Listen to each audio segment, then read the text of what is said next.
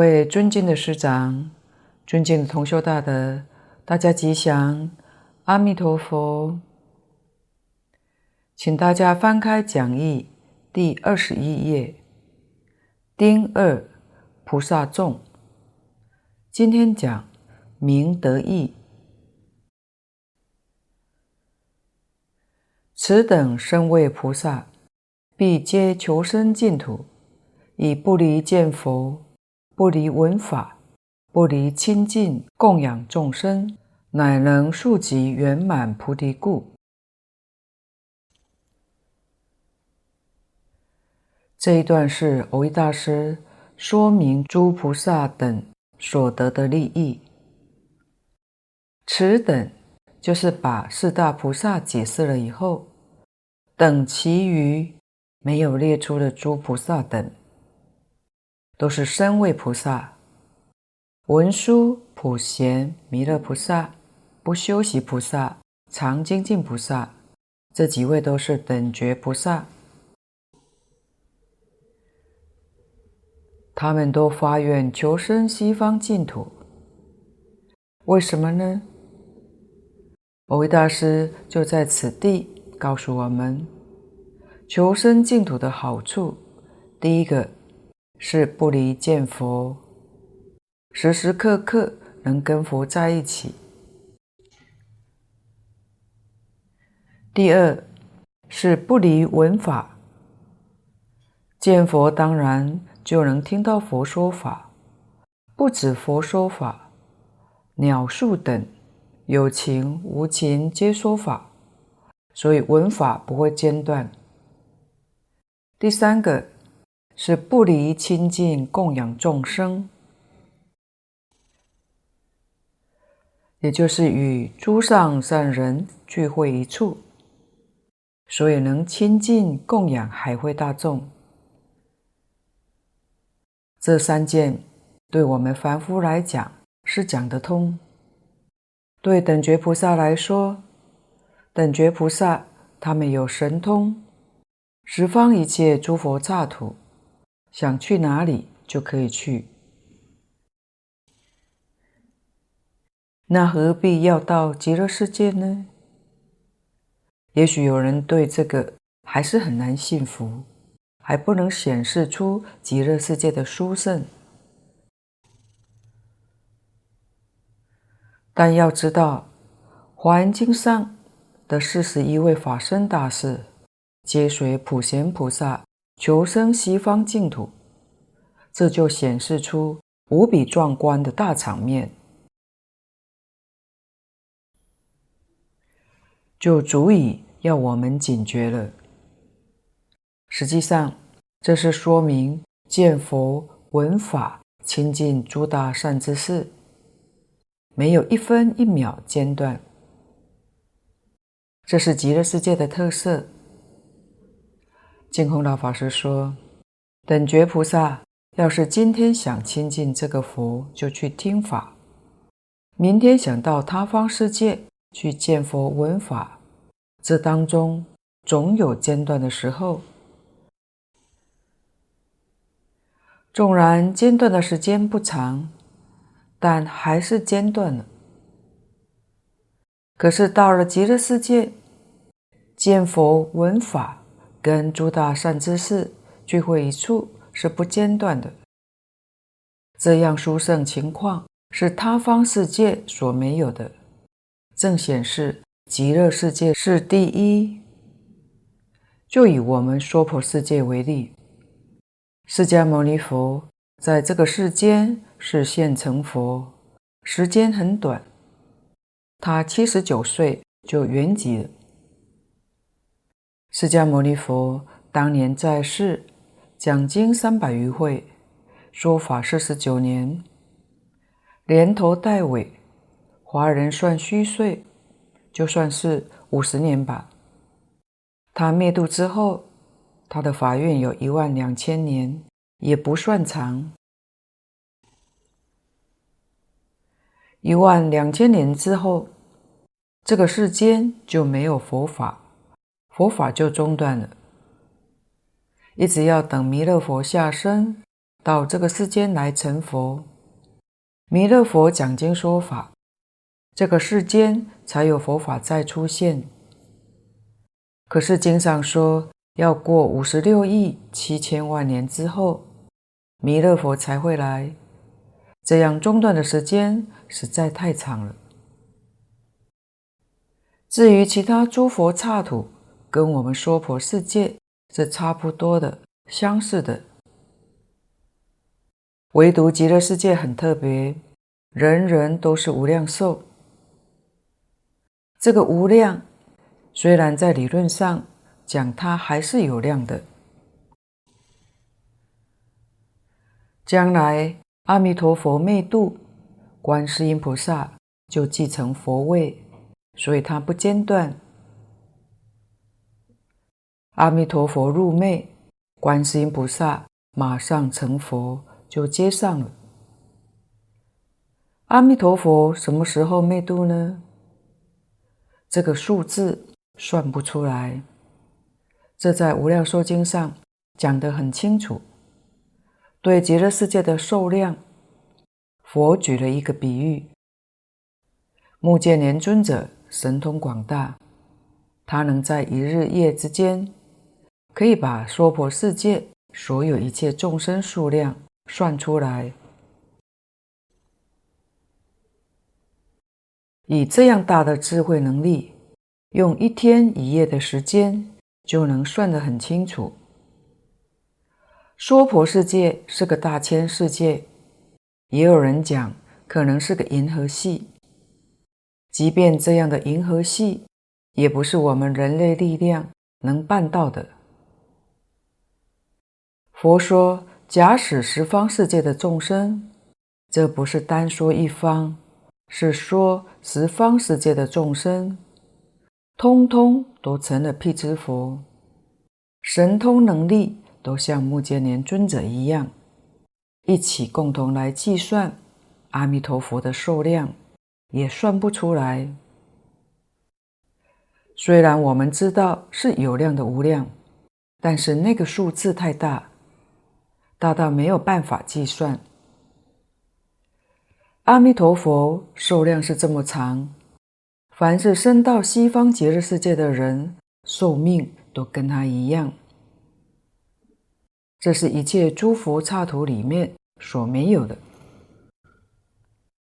所以，想要真正的长寿，如果不到极乐世界，都还算是短的，不能算长寿。唯独极乐世界是真正的长寿。佛长寿，菩萨海会大众都长寿，我们自己去了也是长寿，所以永远不离三宝。佛法僧是三宝，这才显示出我们一定要发愿求生的殊胜。所以生到西方极乐世界，那就是速疾圆满菩提。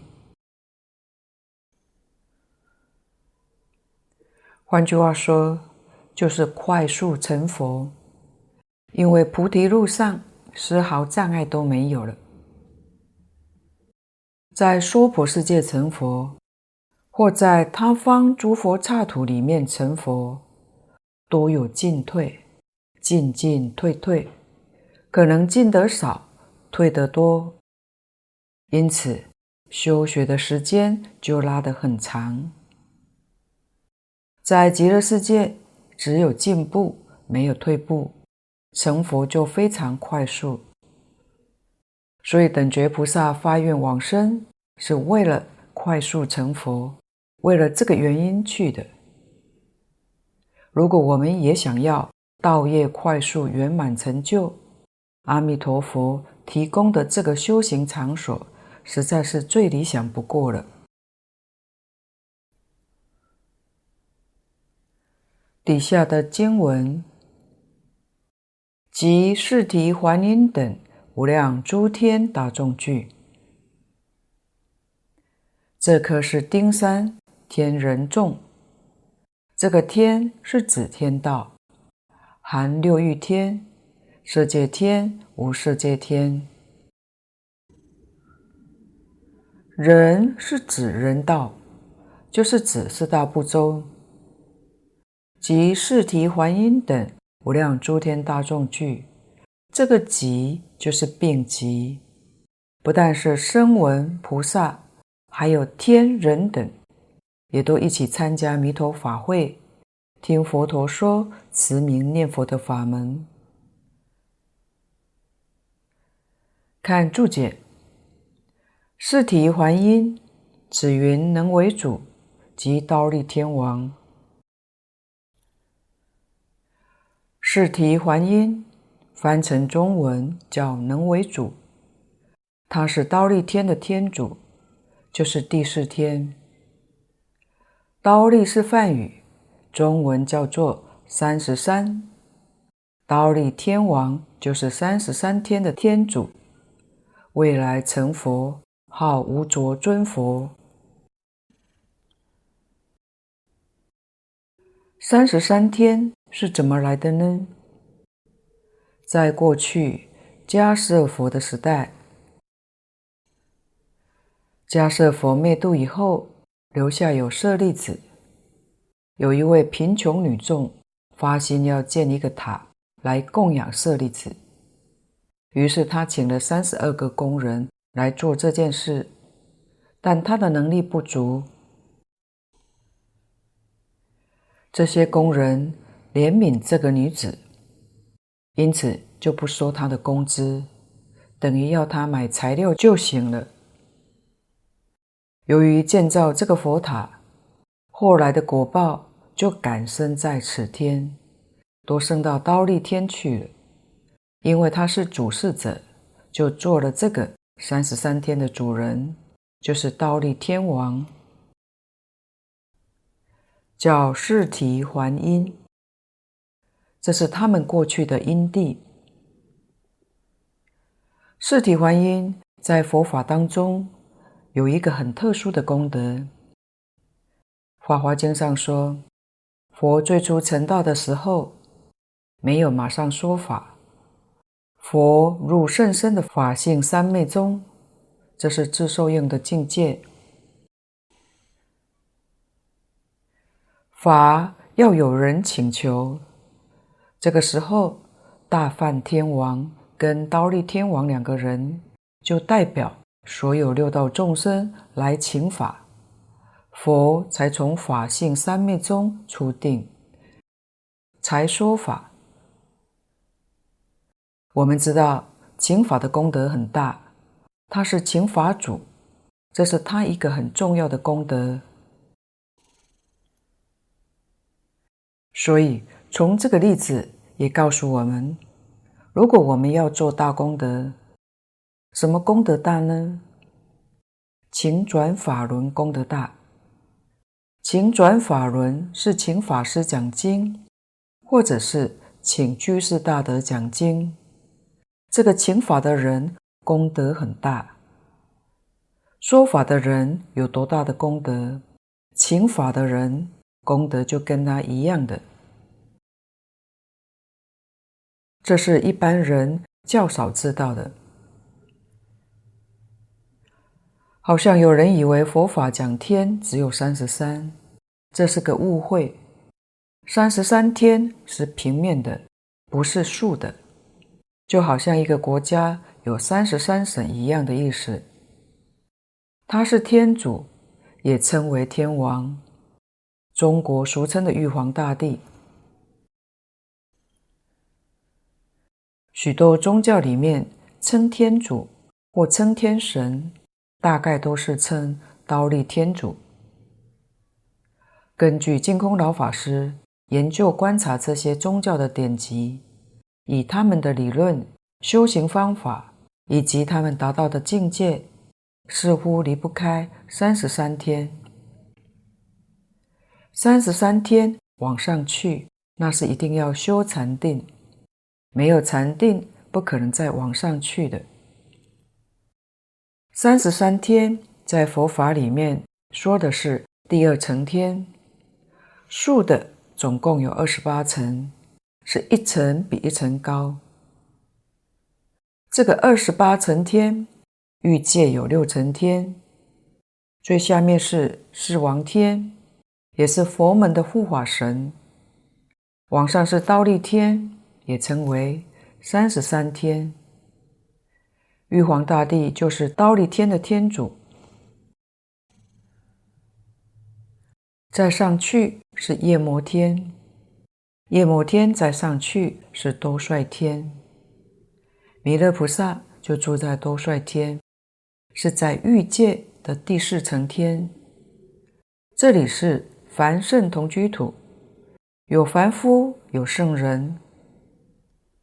再上去是化热天，最上面是他化自在天。色界有十八层天，无色界有四层天，一共是二十八层。而欲界、色界、无色界。合称为三界。所谓三界火宅，是出自于《法华经》上，说三界里头没有安稳的地方，三界都苦。欲界有三苦、八苦；色界有坏苦、行苦；无色界有行苦。所以佛跟我们讲。持五戒的人能得人身，修十善的人能升天。升天就是升忉利天，忉利天再往上去，十善业还要加上定功，就是加上禅定的功夫。禅定功夫就是清净心。如果没有修成功，但还有一点禅定的基础，叫做未到定。以他的功夫浅深，升到夜摩天、兜率天、化热天、他化自在天。假如禅定修成，就不在欲界天了，就升到色界天去。初禅、二禅、三禅、四禅，那地位就更高了。四禅天以上。除了禅定之外，还要修四无量心。四无量心就是慈悲喜舍，也就是说，慈悲喜舍加上禅定，才能升到色界十八层天。这是佛把因果跟我们讲得非常清楚。下面等者，下等是王。上等夜魔多衰化热他化色无色无量诸天也。经文这个等字，等无量诸天，下面等是王天，上面就是等色界无色界诸天。换句话说，这个弥陀法会当中，菩萨有很多。菩萨比人多，诸天天神很多，但我们凡夫肉眼看不见，所以这个法会是非常庄严无比。注解上，等者下等是天，上等夜魔多帅化乐他化色无色无量诸天。这个跟我们说明了一件事情：哪个地方？缘成熟了，诸佛菩萨就到那边去教化众生。我们凡夫只看到人间有佛、有菩萨、有善知识在传播佛陀教育、讲经说法。那畜生道里头有吗？当然有，饿鬼道、地狱道都有。我们都知道，地藏王菩萨他发的愿：我不入地狱，谁入地狱？所以地狱里面都有佛菩萨。四王天、刀利天往上去，一直到色界四禅，通通都有诸佛菩萨在那里讲经说法，教化众生。唯独四空天没有。为什么呢？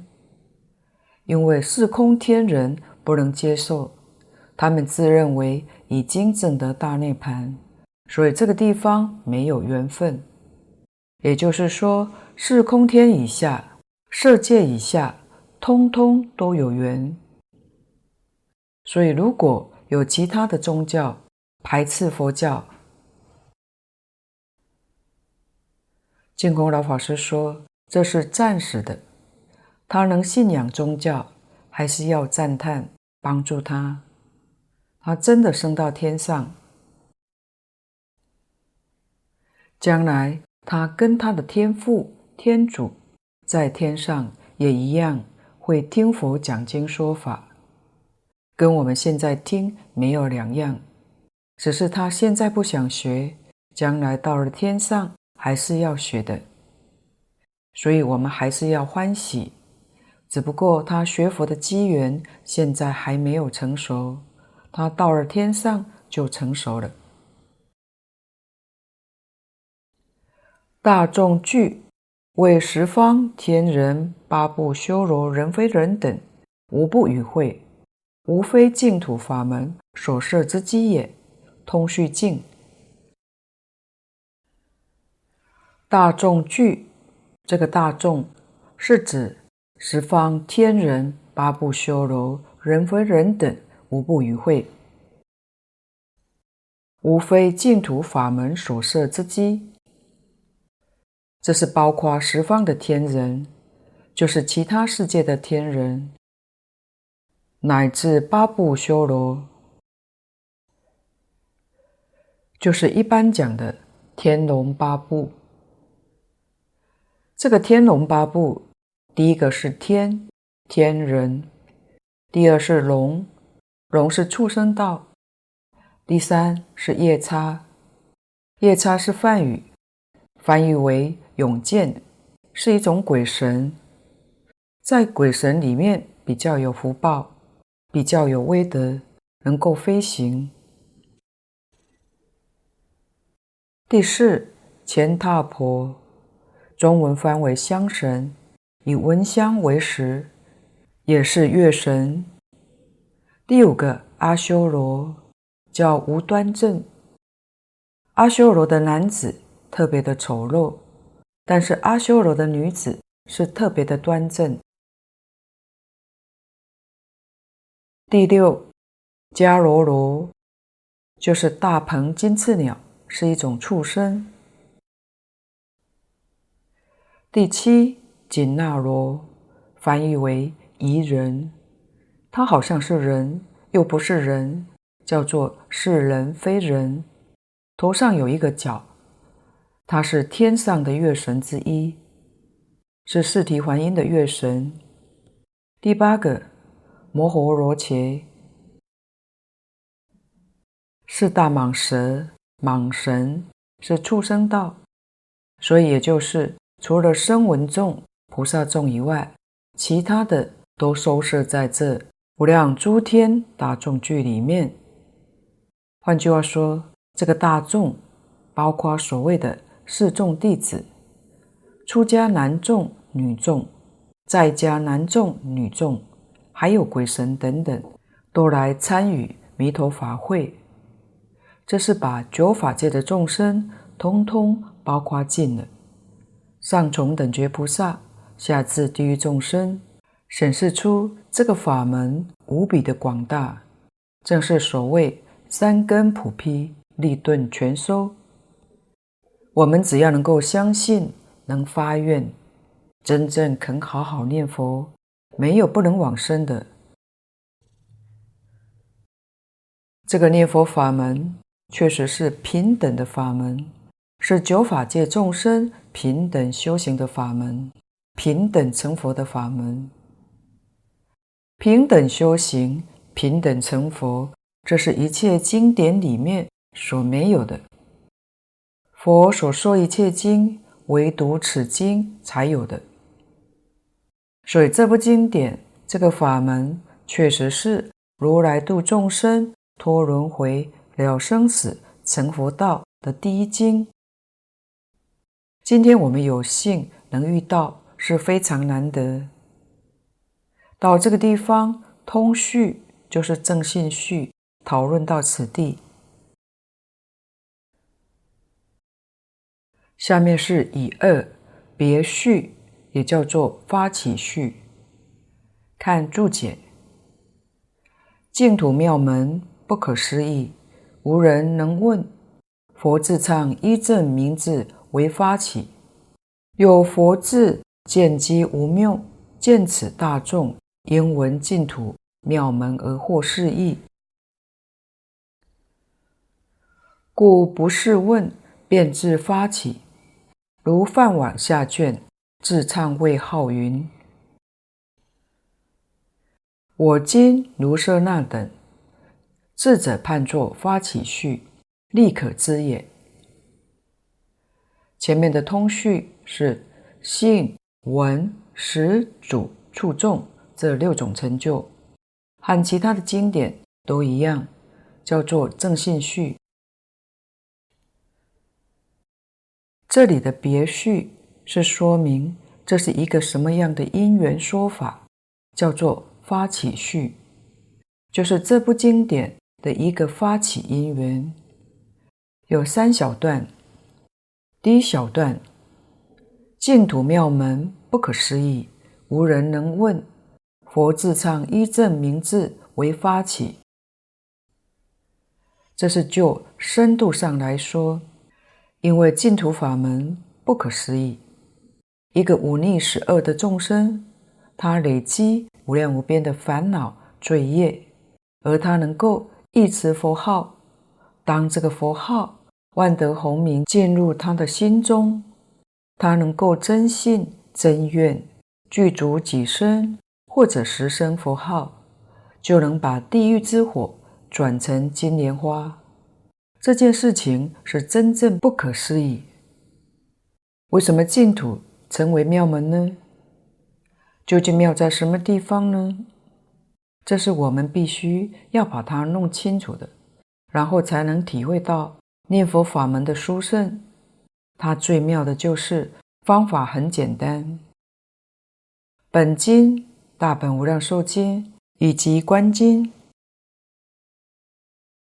这净土三经都教我们执持名号，名号就是阿弥陀佛。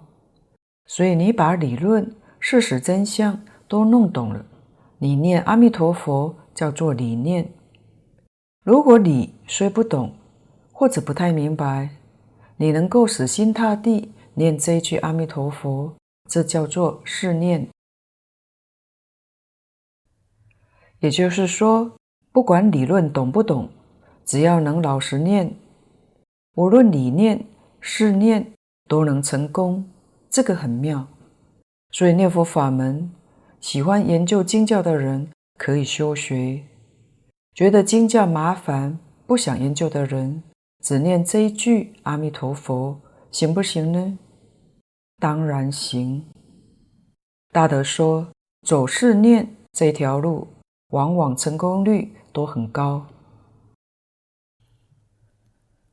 这个理如果不通，或者半通不通，有时候反而成障碍。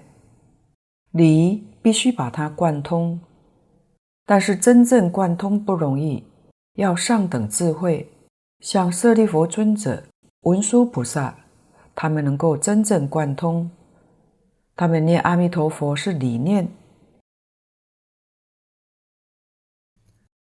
我们是不通或者不太通，我们念阿弥陀佛是试念，但是理念、试念都一样，能达到功夫成片，是一心不乱，理一心不乱，并不是理念会得到理一心不乱，试念会得是一心不乱，不是这样的，理明白。见思烦恼没有断，不能算一心不乱。事一心是讲见思烦恼断了，所以两种念法功夫是平等的，都在于功夫的浅深。有功夫成片，是一心不乱，理一心不乱三种。所以净土法门能够普遍度脱一切众生。不管道理、理论懂不懂，这个是妙门。要有真正的信心，没有怀疑，没有夹杂，没有间断，就能成功。显示念佛法门是一生平等成佛。这个法门的方法是平等的，像文殊、普贤、弥勒菩萨，他们念佛，他们是真正明了，走理念。我们不太明了，但我们也老实念这句阿弥陀佛。在方法上，他们念一句阿弥陀佛，我们也念一句阿弥陀佛，没有两样。所以，我们采取的方法。选择的法门跟这些大菩萨是相同的。既然我们修行的方法跟大菩萨相同，那我们往生极乐世界所证得的果位当然也是相同的，所以叫平等成佛。这个平等的方法是真正妙门，在其他八万四千法门里面没有这样的说法。也没有这个事实，真正不可思议。不但一般凡夫问不出来，就连大智舍利弗尊者也问不出来，乃至于智慧第一的文殊师利法王子，也都问不出来。一般都是有人祈请佛才说法，这个法门太深太妙。连等觉菩萨都问不出来，这个念佛法门非常重要。释迦牟尼佛观察与会大众机缘成熟了，也就是机会到了。什么机会呢？成佛的机会。我们也要晓得，成佛机会是不简单的。无量寿经上。讲得很清楚，是与会这些大众，每一位过去生中、生生世世无量劫以来，已经种了善根，已经供养了无量无边诸佛如来。这是过去生中修的，在这一生当中起现行，就是这一生当中成熟了。什么地方可以看出来呢？佛说的这个法门，你听了就生欢喜心，听了就想见阿弥陀佛，就想到极乐世界去，肯念这句佛号，这就证明你无量劫的善根已经成熟了。这一成熟，诸佛都欢喜，又得到十方一切诸佛如来冥冥当中加持你。你宿世的善根，现在又得诸佛加持，怎会不欢喜呢？当然欢喜，法喜充满，这就是证明你成佛的机缘成熟了。所以佛不需要等人请法，就跟我们详细说出一生圆满成佛的法门。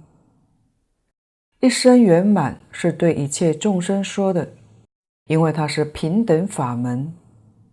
只要我们依照这个法门去修，决定平等。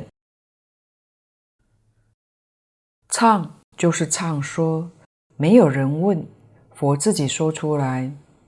一是依报，就是西方极乐世界。正是正报，阿弥陀佛的名号。佛把阿弥陀佛、西方极乐世界为我们说出来，这就是本经的发起。它的发起非常的特殊。第二小段，有佛智见机无谬，见此大众因闻净土妙门而获是义，故不是问，便自发起。这是就广度上来说。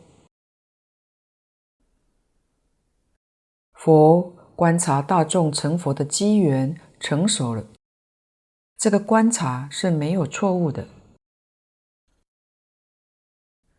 大众机缘成熟了，佛要是不说出这个法门，对不起大家。假如不成熟，佛说这个法门，可能变成多余的。为什么呢？讲了大家也不接受，也不相信，等于白讲。所以大众机缘成熟，佛是无比欢喜。可以说，释迦牟尼佛在菩提树下示现夜睹明星，契入菩提涅槃。就是他圆成佛道的时候，悟什么呢？证什么呢？就是念佛法门。可是佛观看大众机缘还没有成熟，只好把这个事情暂时搁下，先为大家讲大乘、小乘一切方法来培养机缘。促进机缘早日成熟，用这些方便说。等待缘成熟了，可以接受了，他立刻主动宣讲。这是佛陀教化众生的用心苦心，所以英文净土妙门。这时候大家可以接受了，那就应该听这个法门。佛不等人请问，就宣说了。我们知道，一般的经典都是要有人祈请，佛才会宣说。本经是无问自说的，好比这个人有病，来看医生才会开药，那怎么没向医生拿药就开药了呢？这一定有个重要理由。莲池大师也讲过一个比喻，他说。有一个人长了一个毒疮，毒疮发作的时候非常痛苦，而且马上就要死掉了。这个时候刚好有一位医师，他有阿伽陀药，这个阿伽陀药可以万病总治，他就拿给这一位吃。这个药他吃下去，就能把这个毒疮治好。这位医师是在急迫情况之下，他不等到对方的祈请，就把这个药给了他，因为这个药是万病总治的。况且这个人命在旦夕了，他也来不及祈请了。所以莲池大师在《阿弥陀经疏钞》上说：“末世众生根钝障深。”解脱禅定甚难可得，佛以大悲出此一门，恒劫生死急救众生，唯恐不及，故不待请。也就是说，末法众生根基善根很钝，烦恼也没办法断，止观禅定也修不来，很难成就的。可以说，罪障深重，烦恼重，果报体也不好。像我们动不动就经常生病，这一期的生命又是很短暂。末法众生没有这个智慧来祈请，佛还是大慈大悲宣说此一法门，因为这是三根普披的法门，佛便自动发起。这里面的一句“而获四益”，可以获得四种利益。这四种利益叫做“四悉檀”。悉是普遍、平等的意思。檀是檀那，翻成中文是布施，所以就是平等、普遍的布施。一切佛法的宣扬，对众生来讲。都有这四种利益。第一个叫世界悉谈，众生得的利益叫欢喜意，也就是把这世间一切事实的真相，佛跟我们宣说出来，我们听了以后能明白，生欢喜心。第二叫为人希谈，这是观察众生的机缘，应机说法。你需要什么方法，他就跟你说什么方法。这一条令一切众生得生善的利益。就像我们现在这个世界，大毛病是缺乏伦理、道德、因果的观念，优良传统文化逐渐丧失中，使得社会不安定，天下不太平。佛如果在这个时代出现，一定会说伦理、道德、因果，使我们每一个人都能生出善心。善愿、善行，得到这种利益。第三，叫对治希谈。对治是我们有毛病，佛陀说法来自我们的毛病。这个德灭恶之意。前面的为人希谈是生善，这一条是断恶，就是要我们断恶生善。第四个是第一义希谈，第一义得到的益处就是悟道正果，这是出世间法。但前面三种都是通世间法的，所以现在佛跟我们讲，西方确实有极乐世界，极乐世界确实有阿弥陀佛，我们听了很欢喜。这是世界西谈。到了极乐世界以后，你一定见到阿弥陀佛。只要直持名号，发愿求生，就是善根福德圆满的现前。这是生善的利益，是为人希谈。我们以真诚心、恭敬心，昼夜不断念这句佛号。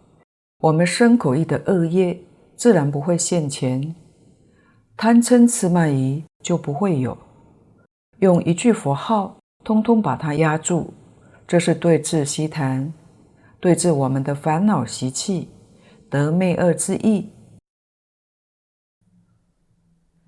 我们现在念佛，妄念还是很多，烦恼还是会起来，遇到一些事情，偶尔。也会发脾气，念佛好像没有什么效果似的。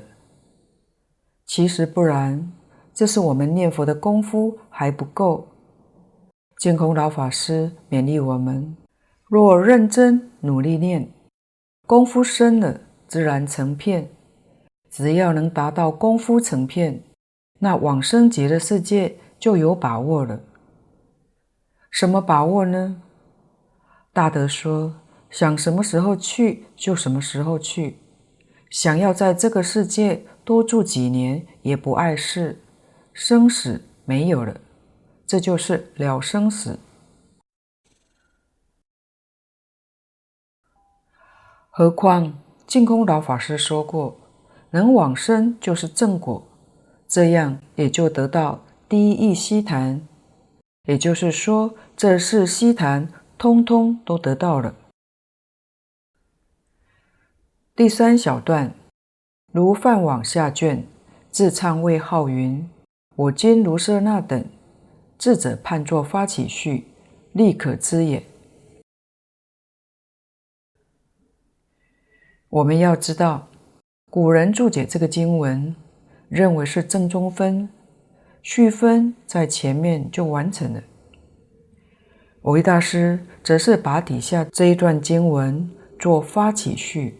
是一个创举，虽然说创举，但也是有利可引。他引智者大师的注解做说明。梵网经下卷就是梵网菩萨戒本，智者大师的注解叫做《菩萨戒经遗书》。智者大师将前面的偈颂判作序分。因为一般人也把它看作正中分，蕅益大师引用此例，把这一段文判作发起序，这是他判教的依据。一来说明是有根据的，二来是蕅益大师的谦虚。拿古人为例，不是他发明创举的，事实上他是非常谦虚的。饭碗菩萨戒本可以说流通最广。净空老法师曾说，过去出家人受菩萨戒是饭碗戒本，在家居士受的是璎珞戒本。他老人家也说过，台湾有人提倡。璎珞戒本作为菩萨戒，璎珞戒本是出于《优婆塞戒经》，里面所说的戒条只有六重二十八轻，比较容易受持，能够做得到。